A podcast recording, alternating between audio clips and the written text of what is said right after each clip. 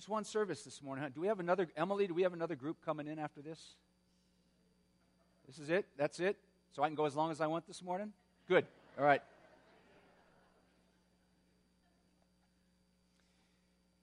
Turn to Revelation chapter 19. Going to read verses 1 through 9, and then chapter 21, verses 1 through 2, the texts upon which this morning's sermon is based upon.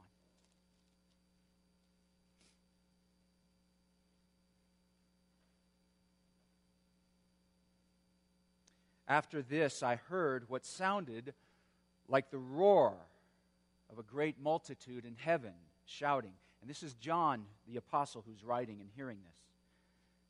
Hallelujah! Salvation and glory and power belong to our God, for true and just are his judgments. He has condemned the great prostitute who corrupted the earth by her adulteries. He has avenged on her the blood of his servants. And again they shouted, Hallelujah! The smoke goes up from her forever and ever. The 24 elders and the four living creatures fell down and worshiped God, who was seated on the throne. And they cried, Amen, Hallelujah! Then a voice came from the throne, saying, Praise our God, all you his servants, you who fear him, both small and great. Then I heard what sounded like a great multitude, like the roar of rushing waters, and like loud peals of thunder shouting, Hallelujah! For our Lord God Almighty reigns. Let us rejoice and be glad and give him glory. For the wedding of the Lamb has come, and his bride has made herself ready. Fine linen, bright and clean, was given her to wear. Fine linen stands for the righteous acts of the saints. Then the angel said to me, Write Blessed are those who are invited to the wedding supper of the Lamb. And he added, These are the true words of God. Chapter 21. Then I saw a new heaven and a new earth. For the first heaven and the first earth had passed away, and there was no longer any sea. I saw the holy city, the new Jerusalem, coming down out of heaven from God, prepared as a bride beautifully dressed for her husband. This is the word of the Lord. Thanks be to God.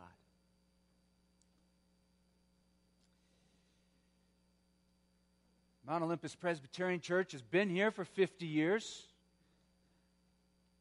Many lives been brought to Christ because of this place. Many people have been nurtured. Much faith, much love, much hope has been shared here.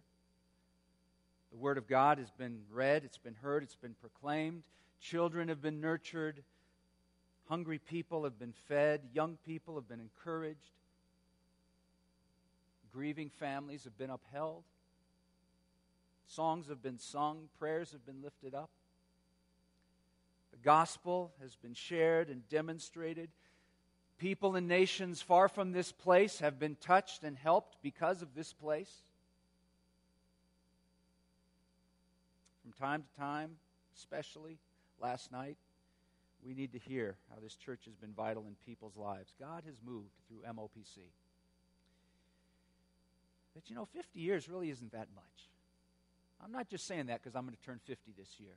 I mean, 50 years. 50 years really isn't that much. There are many churches that can claim to be many, many, many years older than we are.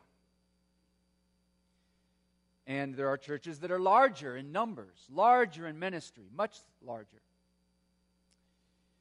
There are hundreds of thousands of churches right now just in this nation alone. There are churches all over the globe.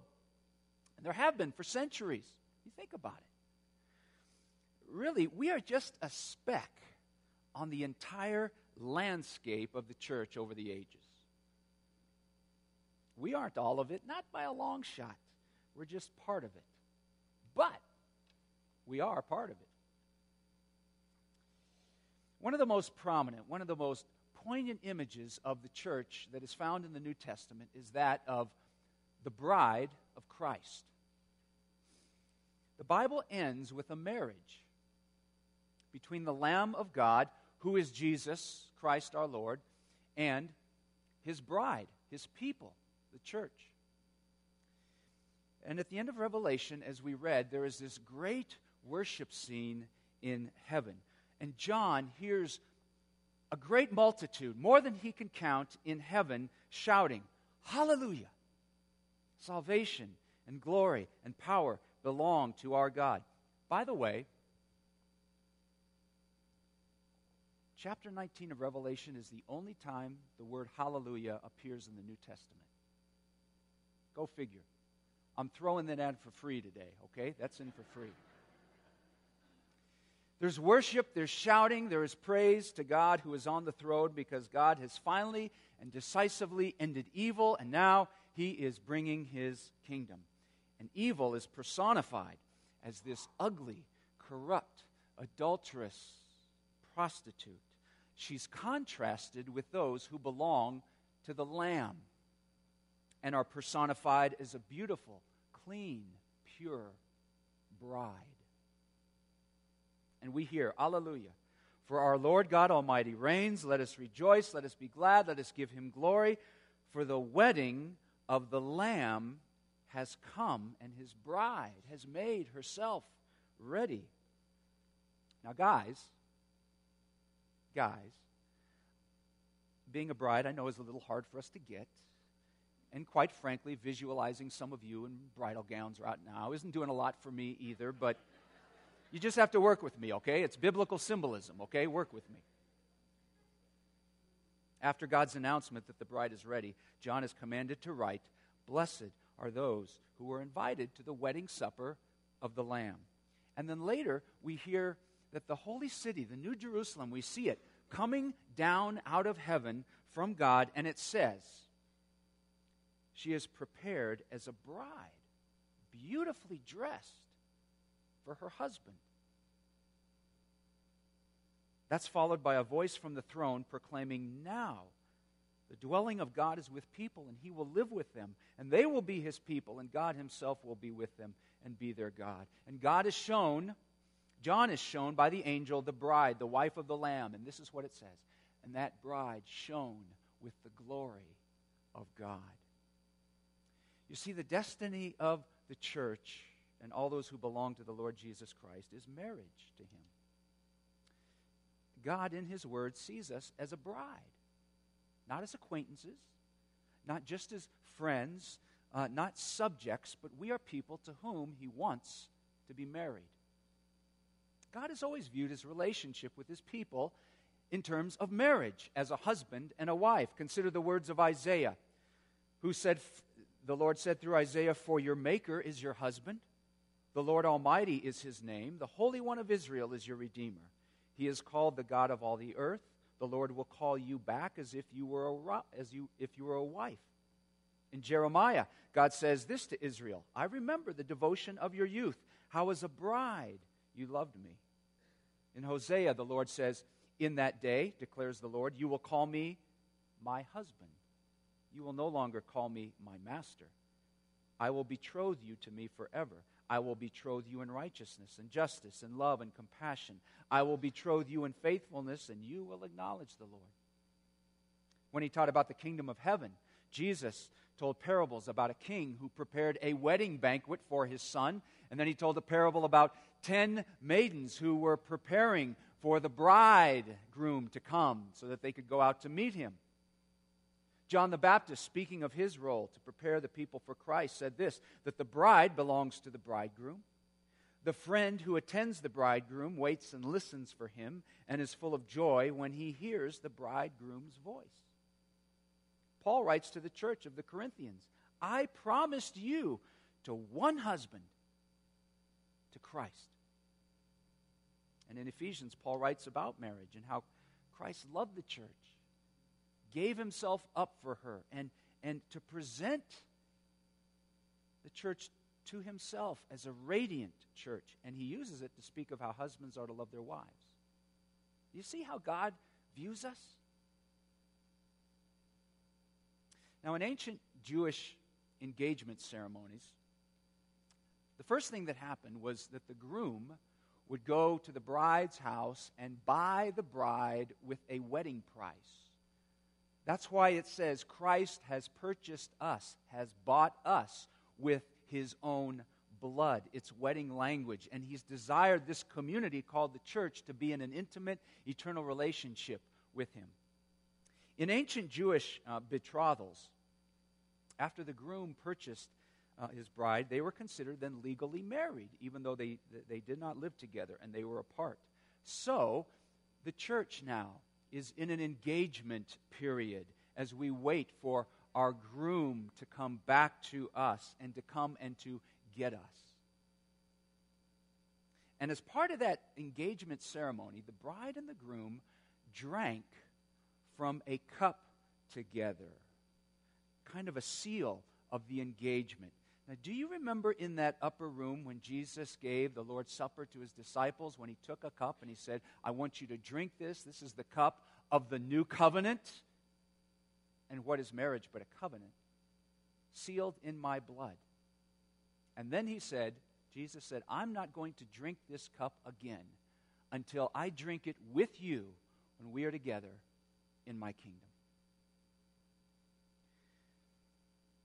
Now, Jesus' bride is not necessarily those who come and sit in a building on a church called a church on Sundays. We are no more Christians because we sit in a church building than we would be a car if we sit in a garage. Jesus' bride is those who have heard the voice of God to come out from this world of false lovers and confused loyalty and give ourselves in love and in faithfulness and purity to Christ. So when I speak of church, I mean any and all who believe in Christ as Lord and who trust in Him, regardless of ethnicity or tongue or tribe or what the sign, the label is out in front of your church, or whether you are Protestant or Orthodox or Roman Catholic. The church is those who commit themselves in trust to Jesus Christ. We are the bride of Christ. And if that's true, then what type of people must we be? I mean, how would you want your fiance? How would you want your spouse to behave and to live and to be towards you? Brides are beautiful. Brides are lovely. They are spectacular in the eyes, certainly of the groom, and usually everybody else, too. But you know, the church, the bride of Christ, doesn't always look so attractive. Doesn't always look so beautiful, does it? Sometimes we make mistakes, sometimes we hurt one another. There's conflicts. We come for love, we come for hope, and instead we get frustration and disappointment and hurt. Bad experiences can abound. And it's become fashionable to beat up on the bride of Christ. Christians are called hypocritical. I mean, our faith is supposedly about love and caring for the least of these and forgiveness and self sacrifice. And yet sometimes it seems Christians are more hateful and materialistic and vengeful and, and no different really than anybody else. It's true. One of the greatest challenges to Christianity isn't Jesus, it's Jesus' friends, huh? The writer, Flannery O'Connor, lived for a while alone in New York City. And uh, she went to Mass at a large Catholic church while she was there. And she said, You know, going to church in such a large and impersonal setting has its advantages. She says, You know, it's not such a bad thing sometimes not to have to come into contact with people when you come to church. She says it's easier not to deal with people. And she said, although you see a lot of people you wish you knew, you see thousands that you're glad you don't know. Sometimes the church is a less than beautiful thing. But this is the thing that most people miss the church was never pure. Read the letters of the New Testament and you find problematic, sometimes unattractive communities of faith. The church was founded as, the church continues to be, a society of self acknowledged sinners. It's the community of those who stand up and say, I'm wrong before God and I'm wrong before others. And I make no excuses about that. I admit I need God to change me, to redeem me, to make me a different person, and that He sent His Son to do this for me.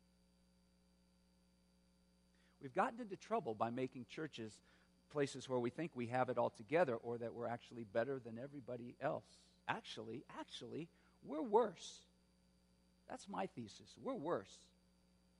Uh, another literary figure, the English writer Evelyn Waugh, he was once asked, How could he be a Christian and still be so mean and unloving?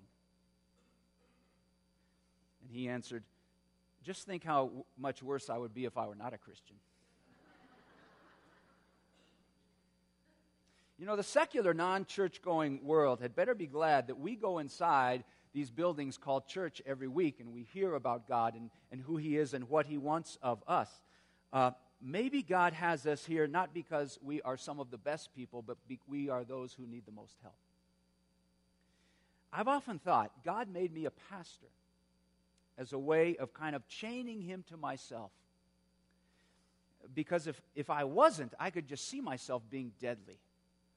Uh, I sometimes imagine what I would be if I wasn't imprisoned by this call, and what I see is not pretty. I have a mean streak in me that God's Spirit has calmed. I have selfishness that God's Spirit makes me aware of. I have ugliness that only God's mercy can transform. Now, it could be that all of us in churches would be doing a lot of damage to people and other things if it wasn't for God getting a hold of us and reminding ourselves each week of how He wants us to live. So, you know, everyone outside the church who thinks that we are just wasting our time or living in some kind of spiritual fantasy should be glad, better, darn, be darn glad that we come here because if not, we might go out and tear them up and everything else too. Church is not a place that we claim perfection or purity. Churches where we claim that, you know what, we're sinners in need of the Lamb of God who is the only one who can make us what he wants us to be. He's working on and in us. And despite the problems of the church, in his eyes, we're beautiful. And nothing has changed his intention to marry us someday. Read Revelation and you will see it is the Lamb who makes his bride beautiful, radiant, and pure. Yes, I know bashing the Church of Christ, the bride of Christ, is in vogue, but I can't do it. Oh, I acknowledge the tremendous shortcomings of the people of Christ and that we're definitely accountable to what he wants us to be. Who doesn't demand faithfulness from their spouse? And God wants faithfulness from us, and we are held to a greater scrutiny because of that. But we're his bride. And I wonder how it makes Jesus feel when people trample on her whether from the outside or from within. Henri Nouwen spoke about how disciples of Jesus need to be attentive to the voice of God in a world which does its best to distract us and, and uh, get our attention into supposedly less important matters. And this is what he said. He said, first of all, listen to the church. I know that that isn't a popular bit of advice at a time, and in a country where the church is frequently seen more as an obstacle in the way rather than as the way to Jesus. Nevertheless, I'm profoundly convinced that the greatest spiritual danger for our times is the separation of Jesus from the church. The church is the body of the Lord. Without Jesus, there can be no church, and without the church, we cannot stay united with Jesus. I've yet to meet anyone who has come closer to Jesus by forsaking the church. That's been my observation too. You know, churches probably suffer from an inferiority complex. We, uh, we figure we aren't big enough, we're not successful enough, we're not doing enough, we're not cool enough, we're not spiritual enough. And I think it's easy for us to lose confidence and just to figure that we're just a lost cause. But our identity is the bride of Christ. God sent his son to buy us, to make us his own. God has not broken off the engagement. And can I just remind us that when the church is working as it's supposed to, when we are loving, when we are taking care of the afflicted, when we are worshiping and praying and serving others and bearing fruit for the Lord, well, we are a beautiful thing. Beauty of the bride of Christ often shines through the smallest, through the most ordinary things. You know, that's that hug on Sunday morning. It's that note of encouragement. It's remembering someone's name. Broken bread and a filled cup. Preparing that Sunday school lesson. That someone remembered your name. That someone prays for you. That someone listens to you. Something just small in the sermon. Some word that we sung. Some phrase from a song. Churches don't have to be flashy and glamorous. We're not called to be sexy, we're called to be faithful.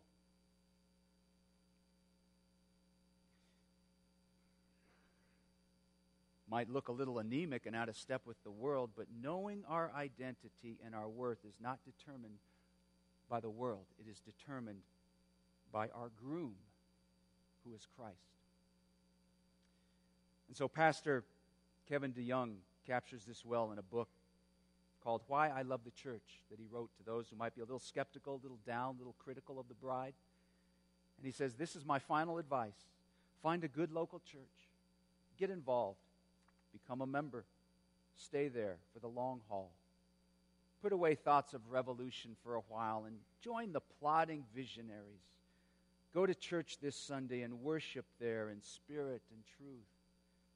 Be patient with your leaders. Rejoice when the gospel is faithfully proclaimed. Bear with those who hurt you and give people the benefit of the doubt. While you're there, sing like you mean it. Say hi to the teenager no one notices. Welcome the blue hairs and the nose ringed. Volunteer for the nursery once in a while. And yes, bring your fried chicken to the potluck like everyone else. Invite a friend to church. Take the new couple out for coffee give to the Christmas offering. Be thankful someone vacuumed the carpet. Enjoy the Sundays that click for you. Pray extra hard on the Sundays that don't. And as it says in the book of the prophet Zechariah, do not despise the day of small things.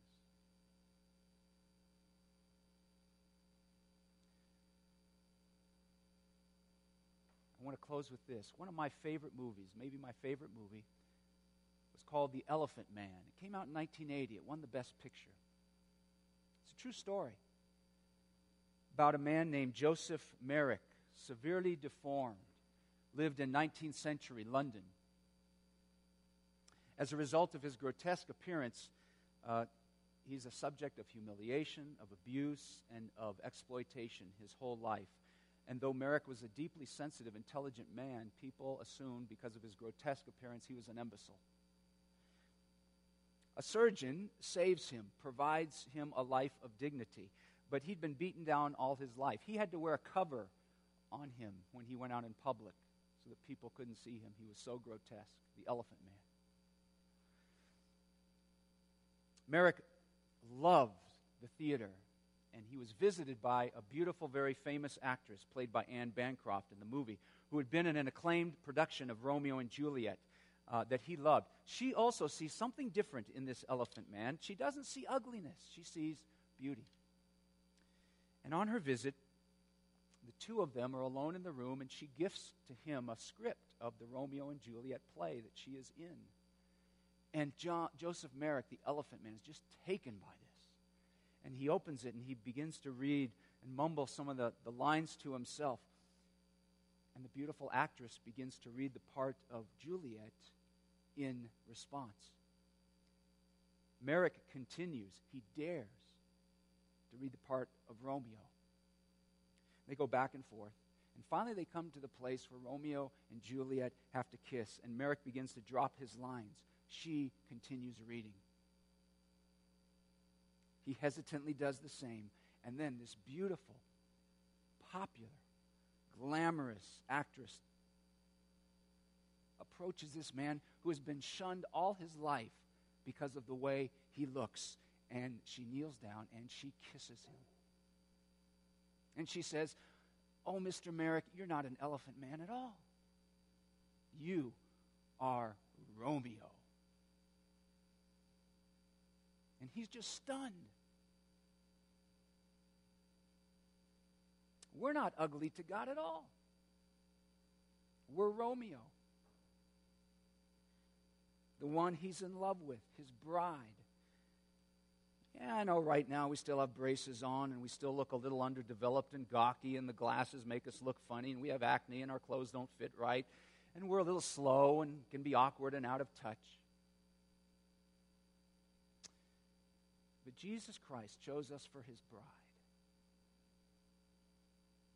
Blessed are those who've been invited to the wedding supper of the Lamb. You may kiss the bride.